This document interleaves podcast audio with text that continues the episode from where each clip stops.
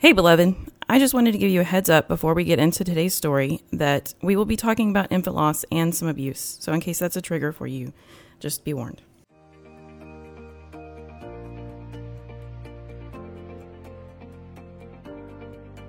Today on Radiant Stories, in the co host chair, we have Gabby McHargue sitting with me, your host, April Mozingo, and we are interviewing a lady who is a wife, mom of two, preschool teacher. She's been to Jerusalem and a big fan of pop music, Shelby Adamson. Good morning. Um, thank you so much for listening to our Radiant podcast. Um, I am so blessed to get to sit here with um, the beautiful Shelby. Um, we both go to Calvary Hill. Um, I've had the pleasure of, um, well, she's babysat me growing up. And so, and now our relationship has kind of just blossomed. So she's just really a trusted voice in my life. And I just feel comfortable going to her. And so this morning I get to interview her. So, um, yeah, let's just go ahead and jump right into it. So, Shelby, kind of tell us where you feel like, where do you feel like your story kind of really begins? Yeah. Well, first of all, thank you so much, Gabby. I just could not be more honored to have you by my side for this. Um, as far as my story goes, really, I think to understand my background, you really have to understand um, well, I just need to give you some background on my parents. So, my mother had me as a teenager, and my dad was an addict. We were living with a child molester because my dad was dependent on him, and my mom would not leave my dad. So, there we all were. Mm-hmm. Uh, now, obviously, the man that we were living with was not happy about my existence. So, a plan had been discussed to take me to Mexico and sell me into the sex trade.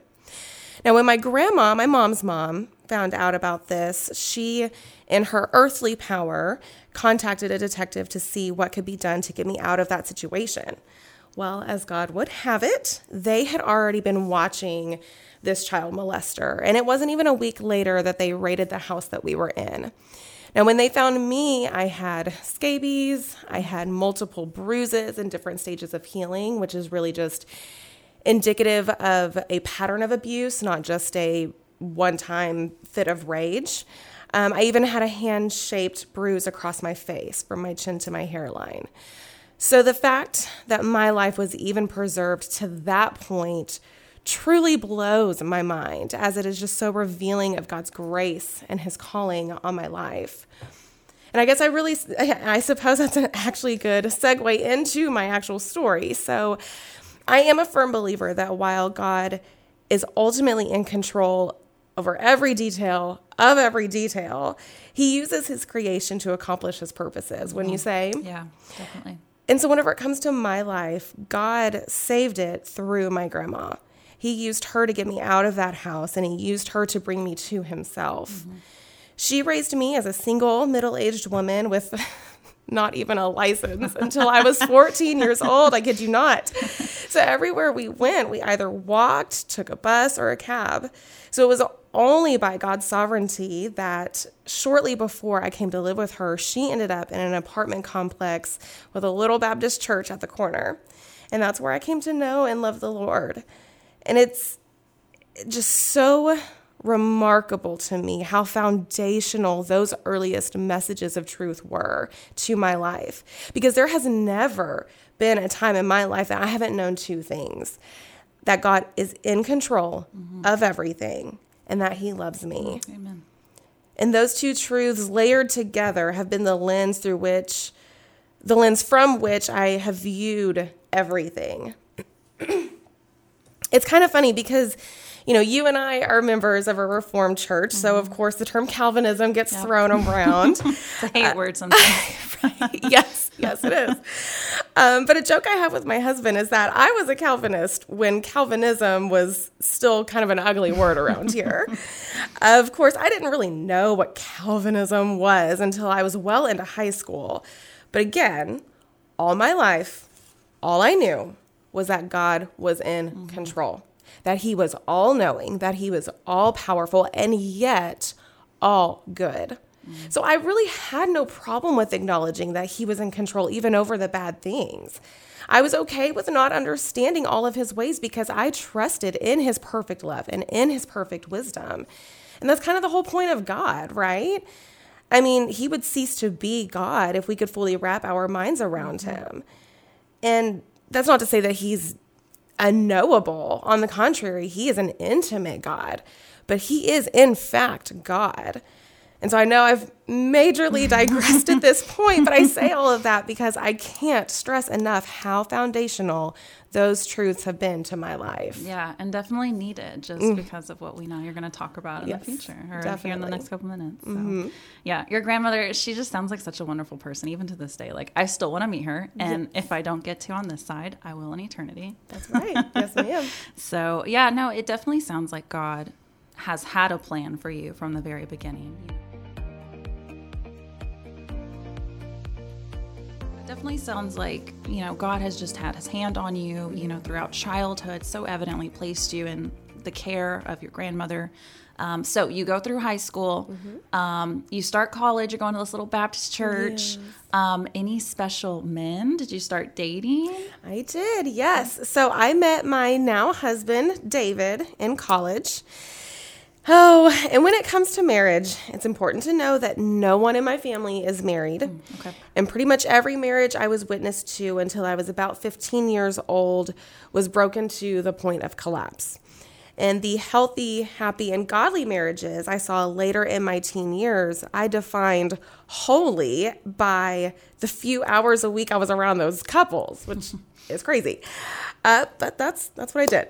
So um, you know, all of this was truly all I knew of marriage, and you know, of course, it was all tied up with the bow of what entertainment portrays marriage to be, and then couple all of this with the fact that David and I are both very emotional people, aside from our own mental health issues. And it's really no surprise that our marriage took a turn for the worse fairly early on. Mm. Now, I remember being told multiple times that there is no such thing as a perfect marriage, that there would be fights, that there would be days of no warm fuzzies. And I think my response to that was, well, duh. Yeah, obviously. We I all mean, hear that. Yes, we all know that. yes. I mean, it, it just made sense. Yeah. And there's no such thing as any perfect relationship because relationships require human beings. Mm-hmm sinful human beings. So there's going to be sin involved in every relationship that anyone enters into. So, why would marriage be any different in that regard from any other relationship I had? Clearly, I had yet to understand that marriage is different. It is unique, it is set apart. So when we started having even minor issues, I couldn't understand why they felt so different from every other issue that's come up in any of my other relationships. And again, I was comparing our entire new marriage to just a fraction I saw from others' seasoned marriages. So I genuinely had no idea how normal and minor many things that we went through were. Now, that's not to say that there weren't some major issues in our marriage, there definitely were. But my deep rooted fear of not measuring up caused me to turn inward and to create more major issues out of the minor issues. Mm. And I tend to think of it kind of like one of those. Um, those steel sponges like like using a steel sponge to just aggressively scrub away at something that's really quite delicate in my zeal to get rid of everything keeping us from my ideal marriage, I created bigger tears in what was. And all of this eventually boiled over to the point of us separating for two years. And I gotta tell you, during this time, I was at war with everyone with God, with David, obviously, with one of my pastors, and with myself. In my mind, I had done everything right. I had not only followed all of God's rules, but I had devoted my life to actually loving and serving Him in ministry. So why was He punishing me with a failing marriage? I mean, didn't He owe me? Yeah, right, yeah.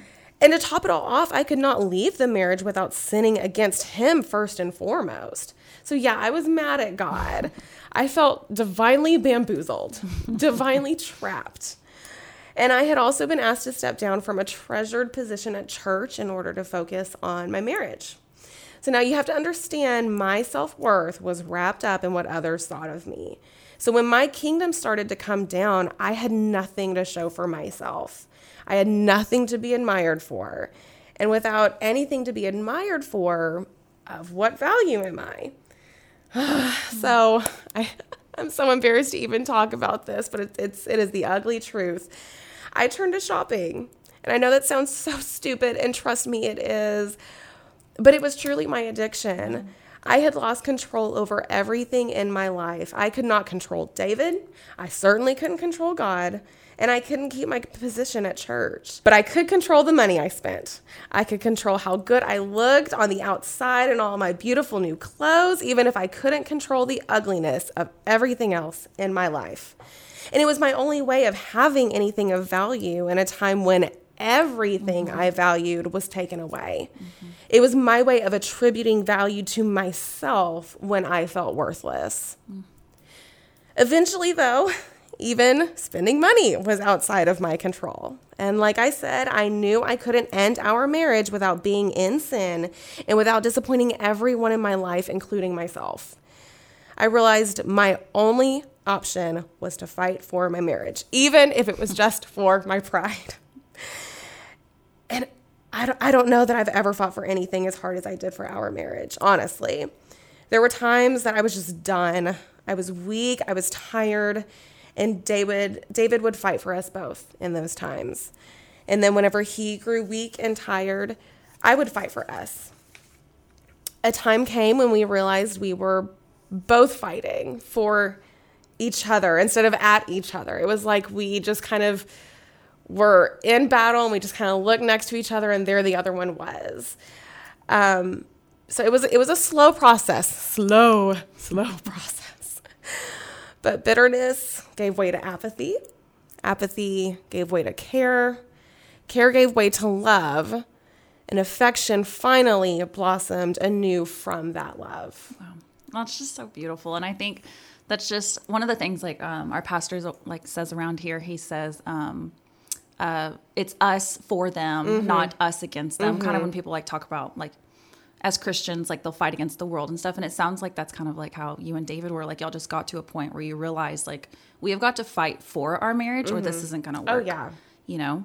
100%. Um, but yeah, God is just definitely, he just is so intentional. Even You said it's something evenly small, but honestly, Shelby, that's something so many people just struggle with, I think, too, is because control is kind of a facade. Like, oh, yeah. The idea that we have control at all is mm-hmm. not true. 100%. You can't control anything. Mm-hmm. So instantly, as humans, like when we're starting to like crumble and break down, what can I oh, control? Oh, yes. What can oh, I yes. hold, hold on to? Mm-hmm. You know, but you know, God uses everything for our good. And yes. God needed you to learn. He needed you to mm. learn to keep fighting. Mm-hmm.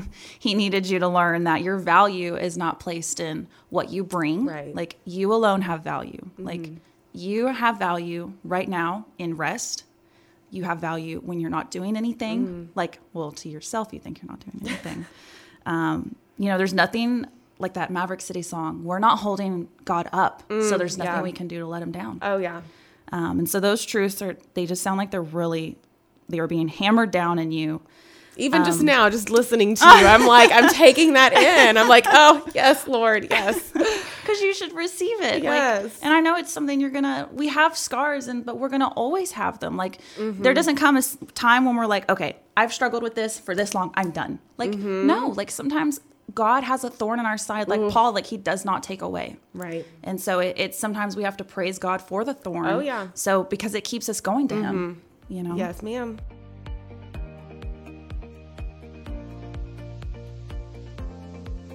You know, you also mentioned another lie or a weed that was kind of deep that you believed was just the fact that God owes us something, mm-hmm. which is something I think a lot of us struggle with too. We think, even though we don't believe in legalism, mm-hmm. you know, like mm-hmm. you're like, if I do the things, you know, then why wouldn't God right. bless me? Like I'm, I'm, I'm claiming it. Like, mm-hmm. why wouldn't God mm-hmm. bless me? So you continue to work hard through your marriage. Y'all are fighting, of course, or not fighting, but y'all are fighting with each, like with each other now. Mm-hmm. You're like um, working on your relationship. So you think you're about to, maybe God's going to give you like a break. Maybe like, maybe God is like just trying to build something within you guys. Mm-hmm. Um, do you did you walk into another storm right after that? Did y'all get a break? Was God preparing you for something? Oh, girl, let me tell you. so, I did not think we would go through anything else in our life as hard as our separation was. But that season was sovereignly placed in our lives to bring us closer together in order to prepare us for an even bigger storm, which was the loss of our first child. Now, I have to tell you the full story of her name because her story or her legacy, however you want to put it, lives within the meaning of her name. So, originally, we were going to name her Molly. But as you know, um, at our church's baby dedication service, they announced the meaning of each baby's name. So, of course, I looked up the meaning of Molly before we fully committed to it. And as it turns out, Molly means bitter. Oh, man. I know. I still love that name so much, but I could not have that be said at her dedication. So I so we thought about the name Brooklyn. And when I looked up that meaning, it meant broken land. And at first, I was kind of bummed that we had managed to come up with another name with kind of a sad meaning. But the more I thought about it, the more I saw the gospel potential in it. So we named her Brooklyn Grace, as in grace in the broken land. And again, God is sovereign over the details because we ended up losing her at 38 weeks, so two weeks before her due date. And the grace of God in the midst of our brokenness was so completely overwhelming.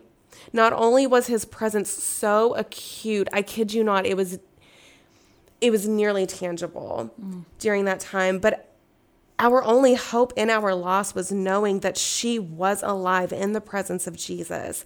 And because of the grace that he had shown us in making us his own, we knew that we would be with her again.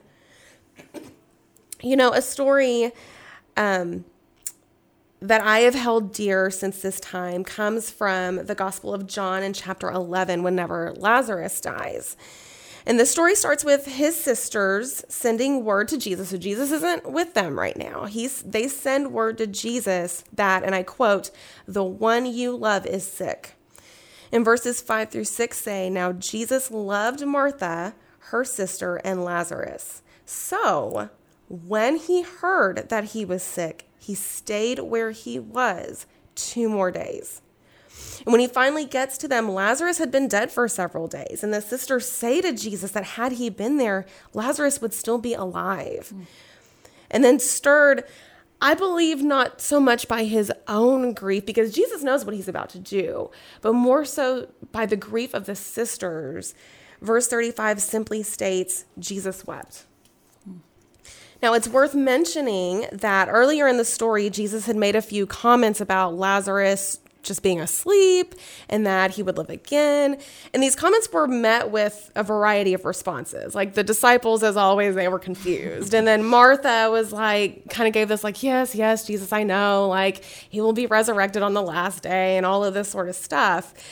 Um, but just before he resurrects Lazarus, he turns to Martha and says, Didn't I tell you that if you believe, you will see the glory of God? Oh my gosh.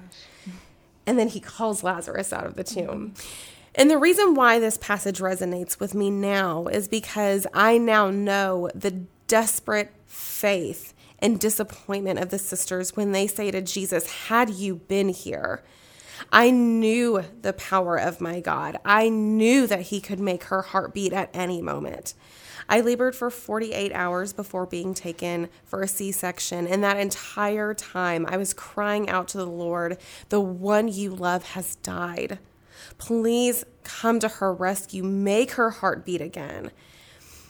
But almost as an echo of verses 5 through 6, because he loved us, all three of us, he stayed where he was, so to speak. He did not do as I begged him to do. And I know that that might sound cruel. I know it doesn't fit into our human understanding, but I knew my God was good. I knew he was sovereign, and I knew my God loved us. And that was enough for me. And I, I, I don't want to sound disingenuous in saying that, but it's it's it's the honest truth. Mm-hmm. I didn't demand answers. I didn't demand understanding. Well, I think it just also speaks to like all the work God had been doing in your life already, like up to that point, because like you as a mother obviously love Brooklyn Grace more than anybody. So like when you say all these things, a lot of people listening could be like, well, you know, how can you even say that? Like, no, like we're not dis, you know, she when you went through so much pain, like and in the midst of that pain, you still had to know like you had to rely on the past faith that you had built up to that point. You know that God had been sovereignly working on in you. But yeah, I just think it speaks to like what God had already been doing, like in planting like a field, like a broken land, like He was Mm-hmm. Yes. preparing you, you know, for this moment. Um, but yeah, no, I mean it's definitely it's not disingenuine because we we know like the pain you obviously we can't know the pain, but their pain was real and it was Mm-hmm. Right. there. Um, and so if God hadn't planted those seeds in you and um, just those lies, like pulling them out, like that God doesn't really owe us anything, Mm-hmm. you would be in, in a much worse place, you know? Right. Right. Um, Well, and and you know, like, like I said, while I didn't demand understanding, all I needed to know is what I did know mm-hmm. was that Brooklyn was alive, mm-hmm. is alive right now in the presence of Jesus, and that we will be reunited with her again for eternity. I I know that her death and our grief is not wasted because it's his goodness and his glory that's on the line. And like you said, that's not to say that the pain we experience even to this day isn't deep. Indeed, our grief our grief has been great. But I honestly believe that he wept with us and for us as his children grieving the loss of their child.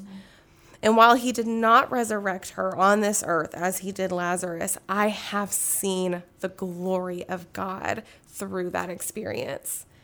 And as a reminder of the greater glory to come, I have Brooklyn's footprints in my Bible on Revelation 21 3 through 7. Do you mind if I Can I- read it? yeah. Would you like to read it? Is that what you were going to say? no, I was gonna say I want to see the Oh, footprints. yes. And yeah, read. You should read I it. will. I will. Oh, oh my god. itty bitty feet. Ugh. I can read out of any other Bible and not get as emotional as I do. But when I see her footprints, I always get it. Okay, so. And I heard with a loud voice from the throne saying, Behold, the dwelling place of God is with man. He will dwell with them, and he will. And I'm going to start over. So sorry. Okay. And I heard a loud voice from the throne saying, Behold, the dwelling place of God is with man. He will dwell with them, and they will be his people, and God himself will be with them as their God. He will wipe away every tear from their eyes, and death shall be no more.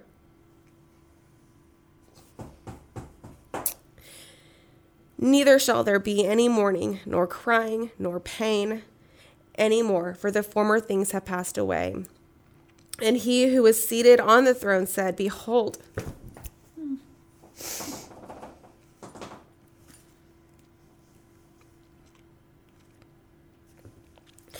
Behold, I am making all things new.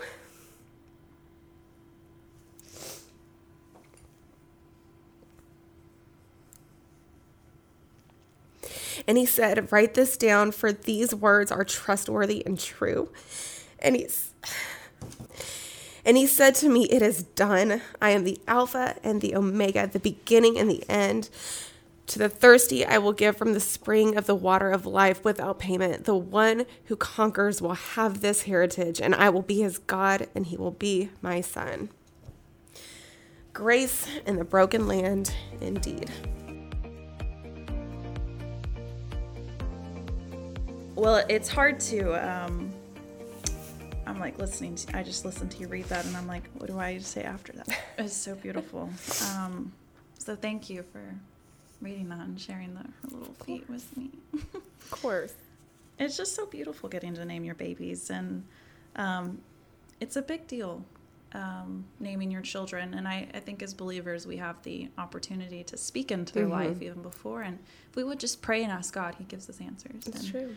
Um, he so evidently spoke to you and David to name Brooklyn yeah. Grace, and um, and she's currently representing Grace in a broken land, and that's what's beautiful. And and um, even in the broken land, like the grief that you guys still face, you know, people.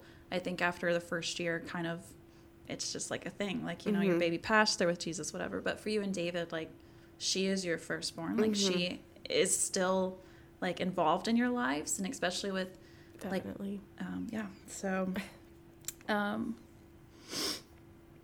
so yeah, just thank you so much, Shelby, just for opening up and sharing your story. Um, because God truly is sharing His story through us, and He wants Yeah. to use us, and Yeah. so He's um, told His story through you, and you just I'm just staring at you, and you're just so beautiful, like just po like poised. Is that a word? Oh, thank poised. you. And it's just like you represent God's grace beautifully, um, God. and carry it beautifully. So. Um, yeah, I guess before we kind of wrap up, um, you know, what kind of season is the Lord walking you through right now? Um, kind of what's going on, and if you want to share that. Yeah, well, I think everyone should know or would want to know that God has graced us with another little girl, our Noel Rose. She's three now and just a glorious little stinker. I mean, we just couldn't adore her anymore. She is our world, and goodness, does she know it. Um, David and I are actually coming up on our 10 year anniversary. Oh, yes, yes. So, preparing for this podcast has really had me basking in the grace of God over our journey together. Um, I just, I really love where we are in our marriage right now. There's, there's a security there, um, a security in who we are as individuals that we can accept each other for who we are, um, a security in the strength of our foundation and the strength of our love that we know when we go through rough patches in our marriage, because we still do, um, that we don't have to worry about it all falling apart. Um, but, you know, other than that, I would just say that God has our family in a waiting place right now. Um, and while that can be frustrating, there's a lot of fruit that has come from this time. For me personally, I've learned a lot about faithfulness, faithfulness in stewarding what I have been given, um, faithfulness in loving and serving God and others, regardless of how I feel any given day. Um, and my goal in this time is really just to wait well and to have a testimony of faithfulness, a testimony of trusting in God's perfect will and his perfect timing. It's hard in a generation Woo! of now. Yes, Let me get on ma'am. Amazon. Let me order my. uh, Yes. yes. wow, that's beautiful. Thank you. Lord God, I thank you so much for Shelby's story. I thank you for your faithfulness and um, just for how you have made that evident in her life. I thank you for teaching us about your sovereignty and your grace. And um, Lord, again, I know I've, I've prayed before on this podcast about how thankful I am that that you feel what we feel, um, and you, you, Jesus, you have empathy with us. Um, but just again, I, I just I can't thank you enough for that. I thank you that. Um, even through all the pain that uh, you you just are right there with us through it. Um, I thank you again just so much for Shelby and for Gabby, and I thank you for this time that we got to spend together. Uh, I thank you for this podcast and for all of our dear listeners. Lord, I just pray that you would use these stories to encourage them. I pray that you would speak um, just through our words here today, and, and again through uh, us telling the, what you've done, your goodness and grace in our life. I pray that you would use those things to encourage um, all who listen and draw them close to you. And I pray these things in Jesus' name. Amen. And that, my friends, is a wrap on our first season of Radiant Stories. We're pausing over the summer, but we'll be back next fall with even more amazing stories of God's goodness and grace. In the meantime, be sure to follow us on Facebook, Instagram, and YouTube so you don't miss the season two launch. Season two launch. Look at us.